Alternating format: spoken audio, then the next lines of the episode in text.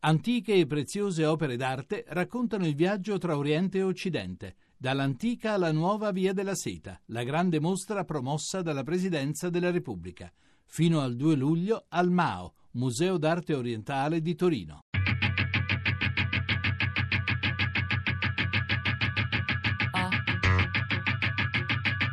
Tre soldi. Come l'acqua per i pesci. 70 anni al Piccolo Teatro di Milano. Di Mauro Pescio.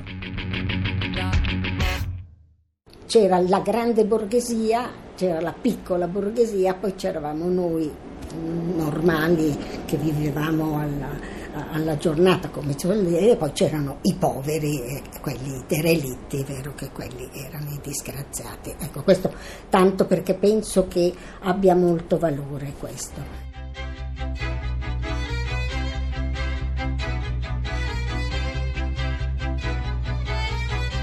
Mi chiamo Lidia Cova, sono nata a Milano il 15 2 1929.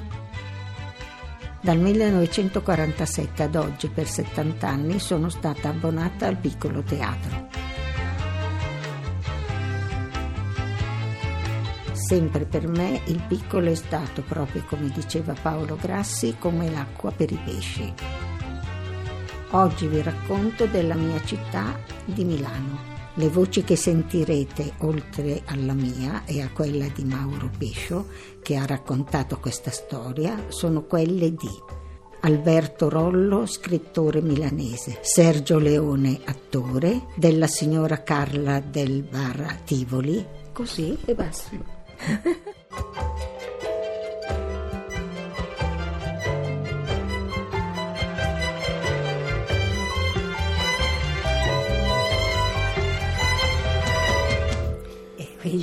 Lei è proprio di Milano? Io sono nata a Milano. Lei è di Milano, sì, vissuta, Milano, tutta, vissuta tutta la vita. E durante la guerra diceva... La mia eh, mamma anche era una, una milanese, milanese proprio, doc, no, ci si chiamava perché eravamo nati a Milano da persone milanesi. Invece il mio papà era di Abbiate Grasso, però anche lì c'erano i visconti, no? e, uh, Se è vero che tutte le città sono il risultato di una sedimentazione di un pezzo sopra l'altro, un volto sopra l'altro, una storia sopra l'altra, allora la domanda che mi viene spontanea è dove è cominciata questa città? No, diciamo, partiamo da, da, Milano, la Milano socialista, no? che aveva avuto questo eh, ebreo, che quindi poi eh, era, era, stato, diciamo, non ha vissuto la guerra perché ormai era morto. E aveva dato tutto quanto aveva, non aveva eredi, e aveva dato al comune di Milano, che allora era socialista, la, eh, i soldi per creare questa, um, un gruppo che c'è ancora in via Solari al 26, eh, la, la, famosa eh, umanitaria, no? non so se lei ne ha mai sentito parlare, dove ehm, erano stati, avevano avuto la, la casa che eh, non era di proprietà, era, pagavano un affitto proprio diciamo molto, molto poco elevato e erano tutti i eh, dipendenti comunali, eh, i tranvieri, eh, i lettoristi del gas e della luce, tutti quelli che eh, avevano studiato almeno, vero, avevano. E, eh, e quindi era stato un, un, magnanimo, insomma, è passato come un grande. E anche infatti io non sarei al mondo perché la mia mamma en- era entrata in questa casa, invece il mio papà abitava in una via secondaria, no? E si erano trovati perché... Torniamo dentro il piccolo teatro, dove Paolo Grassi, oltre a fare il direttore insieme a Streller, si occupa del pubblico sotto tutti i punti di vista, forte della convinzione che la cultura sia l'arma dei poveri. A questo proposito, sempre dentro casa di Lidia, ho trovato questo documento. Avevo proposto, ad esempio, che l'Istituto Autonomo delle Case Popolari, consegnando l'appartamento ai nuovi inquilini, desse loro anche 50 libri, i cosiddetti libri da salvare. Omero, la Bibbia, Shakespeare, Goldoni, Brecht, almeno due o tre riproduzioni a colori di Tiziano, Raffaello, Giorgione, Cézanne, Mondrian, Picasso. Sarebbe un modo di abituare il proletariato a osservare, a imparare, a guardare, a capire, a sapere che ci sono alcuni testi di cui l'umanità non può fare a meno. Io andrò sempre d'accordo con quelli che dicono che la cultura è l'arma dei poveri.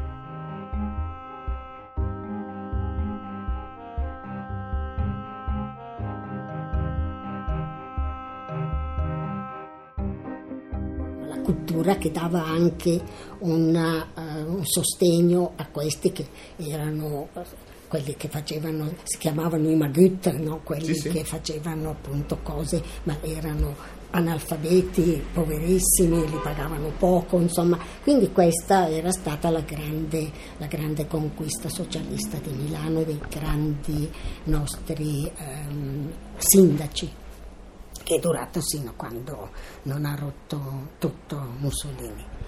E, e questo appunto uh, aveva permesso alla um, popolazione di allora di avere una propria dignità e anche una possibilità di, di studiare e di andare avanti.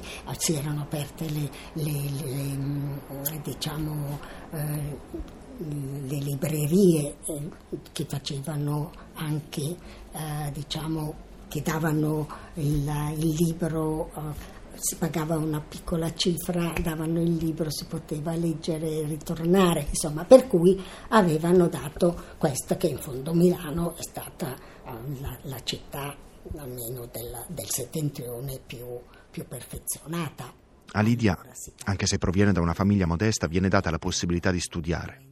Frequenta l'Istituto per il Commercio e fa lezione nei rifugi antiaerei. Perché, meno male, io no, non sono mai stata paurosa, ma altrimenti c'era da che, da che essere insomma, un po' anche fuorviati da queste cose, perché cioè io mi ricordo la scuola di Gorla, vero? E mi ricordo che quella mattina non, me la sono portata come un rimorso stupidamente per tutta la vita. Quella mattina il professore di chimica e eh, aveva detto eh, non ho neanche un voto di, eh, di, voi, insomma, un periodo che si andava a scuola si perdeva più tempo nel rifugio che nella scuola, insomma, no? E i miei compagni tormentati, eh, ma no professore, no, qui, là, su e giù, ho detto, oh mamma mia, perché io, siccome io ero già stata interrogata, quindi ero fuori, ma porca miseria, siete qui per una sciocchezza, ma pensate che in questo momento può essere anche colpita una scuola, eh? È stato il giorno di Corla. Quel 20 ottobre 1944, per un errore di calcolo, gli alleati che dovrebbero bombardare tre fabbriche controllate dai tedeschi, la Isotta Fraschini, l'Alfa Romeo e la Breda, sganciano una bomba molto potente proprio sopra la scuola elementare Francesco Crispi, nel quartiere popolare di Gorla. Quel giorno muoiono 184 bambini. Quello diventa il giorno più brutto per Milano. E Lidia ricorda bene gli anni della scuola. Bisognava stare attenti a parlare anche in scuole, eccetera, perché la maggior parte dei miei compagni erano acquiescenti il fascismo. Io non li dico fascisti perché poverini erano, abitati, erano cresciuti in una casa diversa dalla mia. Ho avuto invece la fortuna, fortuna grandissima di avere tutti i professori antifascisti perché erano gli anziani. Perché in definitiva. Poi, per contestualizzare meglio le parole di Lidia, ho chiesto meglio all'amico Alberto Rollo autore del romanzo Un'educazione milanese, di inquadrarmi cosa è successo a Milano e perché. La mia generazione, che aveva appunto 20 anni nel, nel 70 più o meno, eh, la prima cosa che si è trovata di fronte dal punto di vista del che cosa era utile sapere era tutto ciò che riguardava l'Italia della ricostruzione, dalle Einaudi a Torino, Politecnico a Milano, che cosa stava succedendo, il cinema a Roma, era una fissa ma giusta, culturale, quella del sapere da dove venivamo e noi venivamo da, da là. Ho avuto anche la fortuna di avvicinare persone che hanno influito a, a migliorare quel poco, quel poco, che sono, insomma, ecco, e almeno dalla parte giusta. Ecco. e il piccolo teatro di Paolo Grassi e Streller è il capofila di questa grande stagione di Milano che innesca un cambiamento nella cultura e nella società di un intero Stato da poco uscito dalla guerra. E i primi a fare questa cosa sono stati proprio loro due, Grassi e Streller. Scrive Paolo Grassi. Allora preparavamo il futuro, gettavamo le basi. A Gianni Brera. Avevo dato il compito di preparare un volume su Molière. Da partigiano garibaldino aveva sempre con sé nello zaino l'avaro, il tartufo e il misantropo, che traduceva fra un'azione e l'altra. Cioè tutte le case popolari, se lei va alla Barona e vede, io mi sono commosso una volta vedendo in ogni portone delle lapidi di partigiani, giovanissimi, giovanissimi. Intanto i bombardamenti in Milano avevano distrutto la maggior parte dei, uh, delle teatri, sale, delle sale certo. sia eh, la scala in, primo, in primis, ma uh, anche tutte le altre che oggi non esistono più, sono diventate persino bar, no? magari eleganti. Ma... Giovedì 26 aprile 1945 l'Avanti esce in un'edizione di un foglio solo, di due facciate, ma esce ed esce con un titolo a piena pagina. Milano è insorta. L'articolo dice Il Comitato di Liberazione assume il potere. Antonio Greppi presiede la giunta appena nominata dal CLN. In casa trova meno di 5 milioni e una città semidistrutta. 1400 stabili sono diventati macerie. Ci sono nelle strade solo 5.000 delle 23.000 lampade si distribuiscono 300.000 pasti al giorno nelle improvvisate mense collettive, eppure la vita riprende. Eppure c'è l'entusiasmo della libertà a dare la carica. La, e la rinascita della Scala che la dobbiamo a Toscanini e la dobbiamo perché ha, ha vinto la Repubblica, perché se avesse vinto la monarchia Toscanini non, non sarebbe ritornato più. a Milano, certo. quindi non avremmo avuto la scala ricostruita e la piccola scala che lui aveva fatto, che poi dopo è stata sacrificata. Ma, per... ma perché un progetto abbia presa, il merito si divide fra l'alta qualità degli spettacoli e l'infaticabile lavoro di diffusione e coinvolgimento di tutta la città. La rinascita di Milano si è coltivata minuto per minuto, spettatore per spettatore dentro al teatro. Quello che è successo a Milano nel dopoguerra non ha esempi nel mondo. Leggo sul programma di sala numero 2 del dicembre 1961. Le recite speciali della domenica pomeriggio sono particolarmente dedicate ai giornalai, perché le edicole sono chiuse la domenica pomeriggio, e alle portinaie, per lo stesso motivo. Il piccolo, si deve capire, nasce come un organismo aperto agli esclusi, a coloro che per censo, educazione, cultura o geografia non sono mai andati o non sono mai potuti andare a teatro. Per questo vi sono città piuttosto distanti, come Pavia, Novara, Domodossola, Alessandria, Crema, Piacenza, Valenza, in cui abbiamo decine e decine di abbonati. Da Cremona, da Como, da Bergamo, da Lecco, dalla stessa Genova, da Brescia.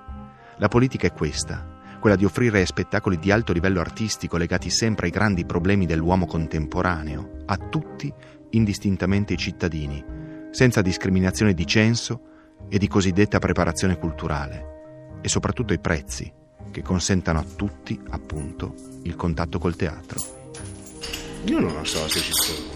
Eh. Cioè, mi sembra veramente una roba unica. Sì, una roba unica e eh, il fatto che delle persone abbiano fatto l'abbonamento dal primo anno fino all'ultimo significa che ci ha dato una identità a un'identità, certo, un'identità alle persone e alla città. E alla città, certo.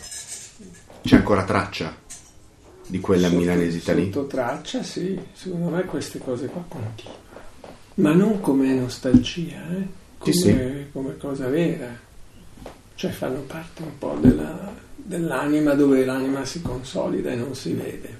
E finalmente capisco cosa vuole dire Lidia. Non è stato un teatro ma una rivoluzione.